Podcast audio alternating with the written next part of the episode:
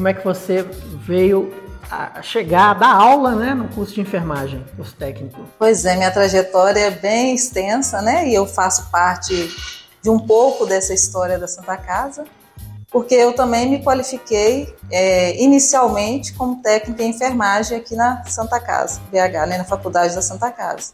E após tá, é, a minha formação técnica, com uma semana formada aqui pela Santa Casa, eu tive a oportunidade né, de ser contratada para um setor de nefrologia. E um ano estando ali naquele setor, é, uma colega minha falou assim: vamos fazer a faculdade, vamos é, estudar mais, buscar mais conhecimento. E para mim era uma, até então uma realidade um pouco distante, né? Eu não tinha imaginado em fazer faculdade. Falei, ah, será que vai estar dentro do meu orçamento, né? Mas eu resolvi encarar de frente, fiz o vestibular junto com ela, juntamente com ela.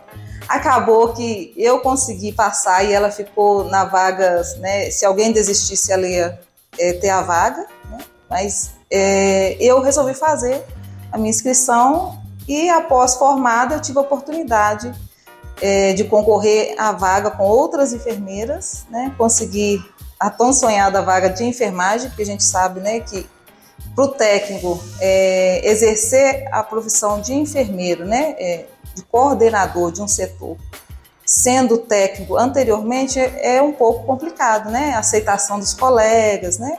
Ter aquele jogo de cintura para poder conseguir fazer entender que agora você precisa delegar algumas funções, né?